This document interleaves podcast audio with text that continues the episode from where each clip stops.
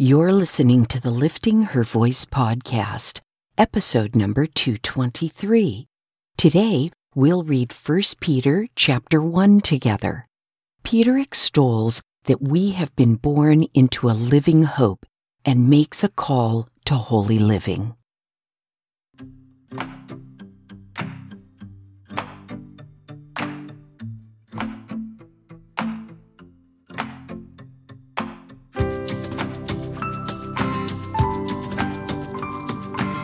Welcome to the Lifting Her Voice podcast. I'm your host, Joy Miller, and I invite you to grab your Bible and join me as we simply read God's Word together. Some things require discipline, and sometimes that's just not easy to muster by yourself, no matter how badly you want to do it or how much you know you should. It's just easier to do it with a friend. So refill your coffee or tea, get comfortable in your favorite chair, and follow along as I read aloud. I'm so glad you're here.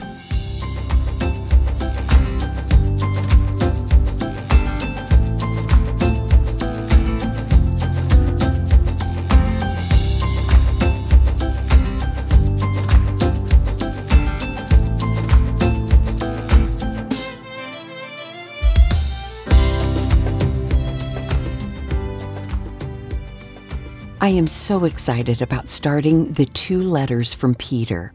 He is one of my favorite men in the Bible. There is never any wondering who Peter is or what he's thinking. He's totally transparent and an incurable blurter. He is impulsive, well, at least he was during his three years with Christ, and had a habit of acting before thinking. He's totally relatable to me because, well, he and I share a lot of the same traits. Peter's first letter is almost totally about bearing up under the weight of suffering. It was written in the mid 60s AD, apparently just before or just after the city of Rome burned, probably at the hand of Nero. Nero deflected the blame onto the Christians, and they were forced to scatter. Peter even addresses this first letter to the exiles. His purpose in writing this letter was to encourage and strengthen these Christians. Paul had likely just been beheaded, and people were most likely feeling hopeless. It fell to Peter to teach them how to live hope filled Christian lives in the midst of persecution. Suffering is to be expected. This world is not our home.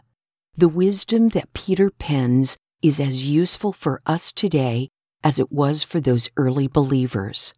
I pray that you love this book as much as I do. Please let me know your thoughts as we go along at liftinghervoice.com, Facebook, Instagram, and Twitter. 1 Peter chapter 1 Peter, an apostle of Jesus Christ, to those chosen living as exiles dispersed abroad in Pontus, Galatia, Cappadocia, Asia, and Bithynia, chosen according to the foreknowledge of God the Father through the sanctifying work of the Spirit, to be obedient and to be sprinkled with the blood of Jesus Christ. May grace and peace be multiplied to you. Blessed be the God and Father of our Lord Jesus Christ because of his great mercy, he has given us new birth into a living hope through the resurrection of Jesus Christ from the dead, and into an inheritance that is imperishable, undefiled, and unfading, kept in heaven for you. You are being guarded by God's power through faith for a salvation that is ready to be revealed in the last time. You rejoice in this even though now, for a short time, if necessary, you suffer grief in various trials, so that the proven character of your faith, more valuable than gold, which though perishable, is refined by fire, may result in praise, glory, and honor at the revelation of Jesus Christ. Though you have not seen him, you love him. Though not seeing him now, you believe in him and you rejoice with inexpressible and glorious joy because you are receiving the goal of your faith, the salvation of your souls.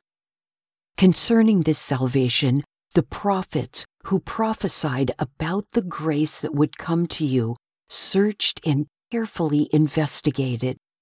They inquired into what time or what circumstances the Spirit of Christ within them was indicating when he testified in advance to the sufferings of Christ and the glories that would follow.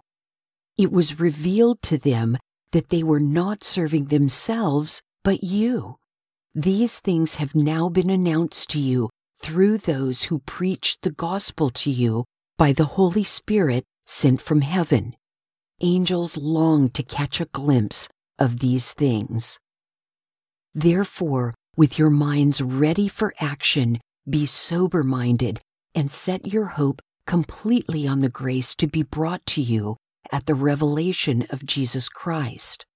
As obedient children, do not be conformed to the desires of your former ignorance, but as the one who called you is holy, you also are to be holy in all your conduct. For it is written, Be holy, because I am holy. If you appeal to the Father, who judges impartially according to each one's work, you are to conduct yourselves in reverence during your time living as strangers. For you know that you were redeemed from your empty way of life, inherited from your ancestors, not with perishable things like silver or gold, but with the precious blood of Christ like that of an unblemished and spotless lamb. He was foreknown before the foundation of the world, but was revealed in these last times for you. Through him you believe in God, who raised him from the dead and gave him glory, so that your faith and hope are in God. Since you have purified yourselves by your obedience to the truth, so that you show sincere brotherly love for each other. From a pure heart, love one another constantly, because you have been born again, not of perishable seed, but of imperishable, through the living and enduring Word of God. For all flesh is like grass, and all its glory like a flower of the grass. The grass withers, and the flower falls but the word of the Lord endures forever. And this word is the gospel that was proclaimed to you. As I read the book of James again for my own personal reading, I realized that Peter doesn't just draw from Paul's letters and teaching, but also from James. Did Peter's greeting sound familiar in light of James? They both spoke to believers who had been scattered by persecution, the first led by Paul and the other initiated by Nero. They both also quoted Isaiah 40, 6 through 8, in each of their first chapters. All humanity is grass, and all its goodness is like the flower of the field. The grass withers, the flowers fade, when the breath of the Lord blows on them. Indeed, the people are grass. The grass withers, the flowers fade, but the word of our God remains forever. But regardless from which of his mentors he draws, or from the Holy Spirit directly, Peter lists reason upon reason why any believer, regardless of persecution, can glean encouragement from what they know about their Lord and Savior, Jesus Christ and we can too.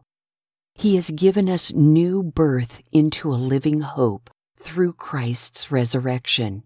Yes, we have died with Christ and to our old selves, but we have risen to a new life and landed squarely in the eternal arms of Jesus the Christ, our sustainer, our redeemer, our savior, our Lord. We have nothing to fear. What can man do to us? Our inheritance is imperishable, undefiled, unfading, and kept in heaven for us. We are guarded by God's power. We may have to be patient for a little while. We may have to suffer grief and various trials, but this will prove the character of our faith. These trials will refine us as fire refines silver and gold, but our faith is much more valuable and will result in praise, glory, and honor when Jesus comes again. We haven't seen him, but we love him. And even though we can't see him now, we believe in him, and the inexpressible and glorious joy we feel carries us through with hope, knowing that we will receive the goal of our faith, which is the salvation of our souls, something we cannot do by ourselves. The prophets who believed and studied and foretold about Jesus and the angels themselves have longed to see these things that have been revealed to us by the Holy Spirit that resides in us.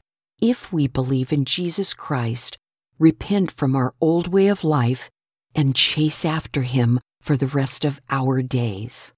Let's pray. Father God, what wonders you have prepared for those who love you. It's true what Paul wrote to us. We see through a glass darkly, but we have rock solid faith that someday in your good time we will see you face to face. Indeed, what joy that will be, and the memories of any sufferings we endured will fade in the light of your glory and grace. Therefore, Lord, as Peter writes, help us to be sober minded to keep our eyes and hope continually on your coming again. Help us to be obedient children. Help us to be holy because you are holy. Spur us on, Holy Spirit, not only to encourage others who are like minded, but to share this gospel with all who will listen. We want to share this hope with a hurting world. Break our hearts for what breaks yours. Amen.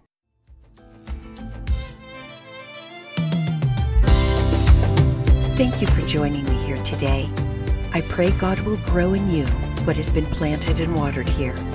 In this time of unprecedented struggle worldwide, we can look to God for guidance and comfort. Be sensitive to those in your circle of influence who need a word of encouragement and invite them to join us. If you like the show, it would be great if you'd give it a five star review. Don't forget to subscribe wherever you get your podcasts. See you right here tomorrow. Be well.